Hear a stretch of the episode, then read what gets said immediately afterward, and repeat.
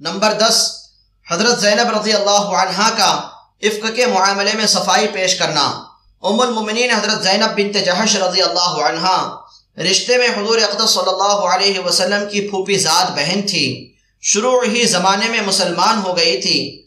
ابتدا میں آپ کا نکاح حضرت زید سے ہوا، جو حضور صلی اللہ علیہ وسلم کے آزاد کیے ہوئے غلام تھے اور حضور صلی اللہ علیہ وسلم کے متبنا بھی تھے۔ جس کو لے پالک کہتے ہیں، اسی وجہ سے زید بن محمد کہلاتے تھے۔ مگر حضرت زید رضی اللہ عنہ سے حضرت زینب کا نباہ نہ ہو سکا، تو انہوں نے طلاق دے دی۔ حضور اقدس صلی اللہ علیہ وسلم نے اس خیال سے کہ زمان جاہلیت کے ایک رسم ٹوٹے۔ وہ یہ کہ متبنے بالکل ہی بیٹے جیسا ہوتا ہے اور اس کی بیوی سے نکاح بھی نہ کرنا چاہیے، اس لیے اپنے نکاح کا پیام بھیجا۔ حضرت زینب رضی اللہ عنہ نے جواب دیا کہ میں اپنے رب سے مشورہ کر لوں۔ یہ کہہ کر وضو کیا اور نماز کی نیت باندھی کہ اللہ سے مشورہ بغیر میں کچھ جواب نہیں دیتی۔ جس کی برکت یہ ہوئی کہ اللہ جل شاہ نے خود حضور صلی اللہ علیہ وسلم کا نکاح حضرت زینب سے کیا اور قرآن پاک کی آیت، فلما قضا زید منها وطرا زوجناکها لكي لا يكون على المؤمنين حرج في أزواج أدعيائهم إذا قضوا منهن وطرا وكان أمر الله مفعولا۔ پس جب زید نے اپنی حاجت کو اس سے پورا کر لیا، تو ہم نے اس کو تمہارے نکاح میں دے دیا، تاکہ نہ رہے مومنین پر تنگی اپنے لے پالکوں کی بیبیوں کے بارے میں، جبکہ وہ اپنی حاجت ان سے پوری کر چکے۔ ہیں اور اللہ کا حکم ہو کر ہی رہا، نازل ہوئی۔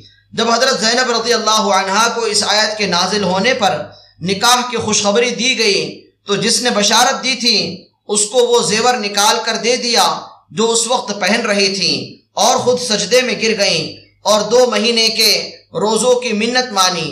حضرت زینب رضی اللہ عنہ کو اس بات پر بجا طور پر فخر تھا کہ سب بیبیوں کا نکاح ان کے عزیز رشتہ داروں نے کیا، مگر حضرت زینب رضی اللہ عنہ کا نکاح آسمان پر ہوا۔ اور قرآن پاک میں نازل ہوا۔ اسی وجہ سے حضرت عائشہ رضی اللہ عنہ سے مقابلے کی نوبت بھی آ جاتی تھی کہ ان کو حضور اقدس صلی اللہ علیہ وسلم کی سب سے زیادہ محبوبہ ہونے پر ناز تھا اور ان کو آسمان کے نکاح پر ناز تھا۔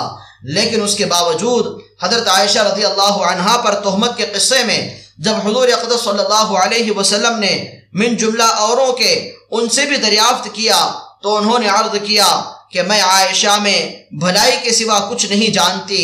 یہ تھی سچی دینداری، ورنہ یہ وقت سوکن کے الزام لگانے کا تھا اور خاوند کی نگاہ سے گرانے کا۔ بالخصوص اس سوکن کے جو لاڈلی بھی تھی، مگر اس کے باوجود زور سے صفائی کی اور تعریف کی۔ حضرت حضرت زینب رضی اللہ عنہ بڑی بزرگ تھیں روزے بھی کثرت سے رکھتی تھیں اور نوافل بھی کثرت سے پڑھتی تھیں اپنے ہاتھ سے محنت بھی کرتی تھیں اور جو حاصل ہوتا تھا، اس کو صدقہ کر دیتی تھی حضور صلی اللہ علیہ وسلم کے وصال کے وقت ازواج متحرات نے پوچھا کہ ہم میں سے سب سے پہلے آپ سے کون سی بیوی بی ملے گی؟ آپ صلی اللہ علیہ وسلم نے فرمایا، جس کا ہاتھ لمبا ہو۔ وہ لکڑی لے کر ہاتھ ناپنے لگیں، لیکن بعد میں معلوم ہوا کہ ہاتھ کے لمبا ہونے سے بہت زیادہ خرچ کرنا مراد تھا۔ چنانچہ سب سے پہلے حضرت زینب رضی اللہ عنہ ہی کا وصال ہوا۔ حضرت عمر رضی اللہ عنہ نے جب ازواج متحرات کی تنخواہ مقرر فرمائے اور ان کے پاس ان کے حصے کا مال بارہ ہزار درہم بھیجے، تو یہ سمجھی کہ یہ سب کاہے فرمانے لگے کہ تقسیم کے لیے تو اور بیویاں زیادہ مناسب تھیں۔ قاصد نے کہا کہ یہ سب آپ ہی کا حصہ ہے اور تمام سال کے لیے ہے۔ تو تعجب سے کہنے لگیں، سبحان اللہ، اور منہ پر کپڑا ڈال لیا۔ کہ اس مال کو دیکھے بھی نہیں۔ اس کے بعد فرمایا کہ حجرے کے کونے میں ڈال دیا جائے اور اس پر ایک کپڑا ڈلوا دیا۔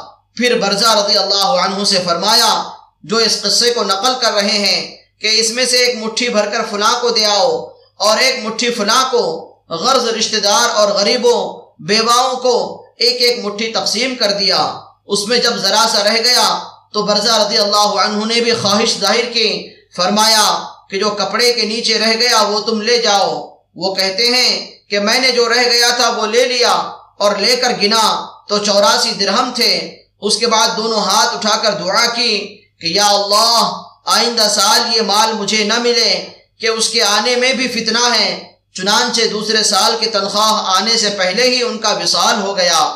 حضرت عمر رضی اللہ عنہ کو خبر ہوئی کہ وہ بارہ ہزار تو ختم کر دیے گئے۔ تو انہوں نے ایک ہزار اور بھیجے۔ کہ اپنی ضرورتوں میں خرچ کریں۔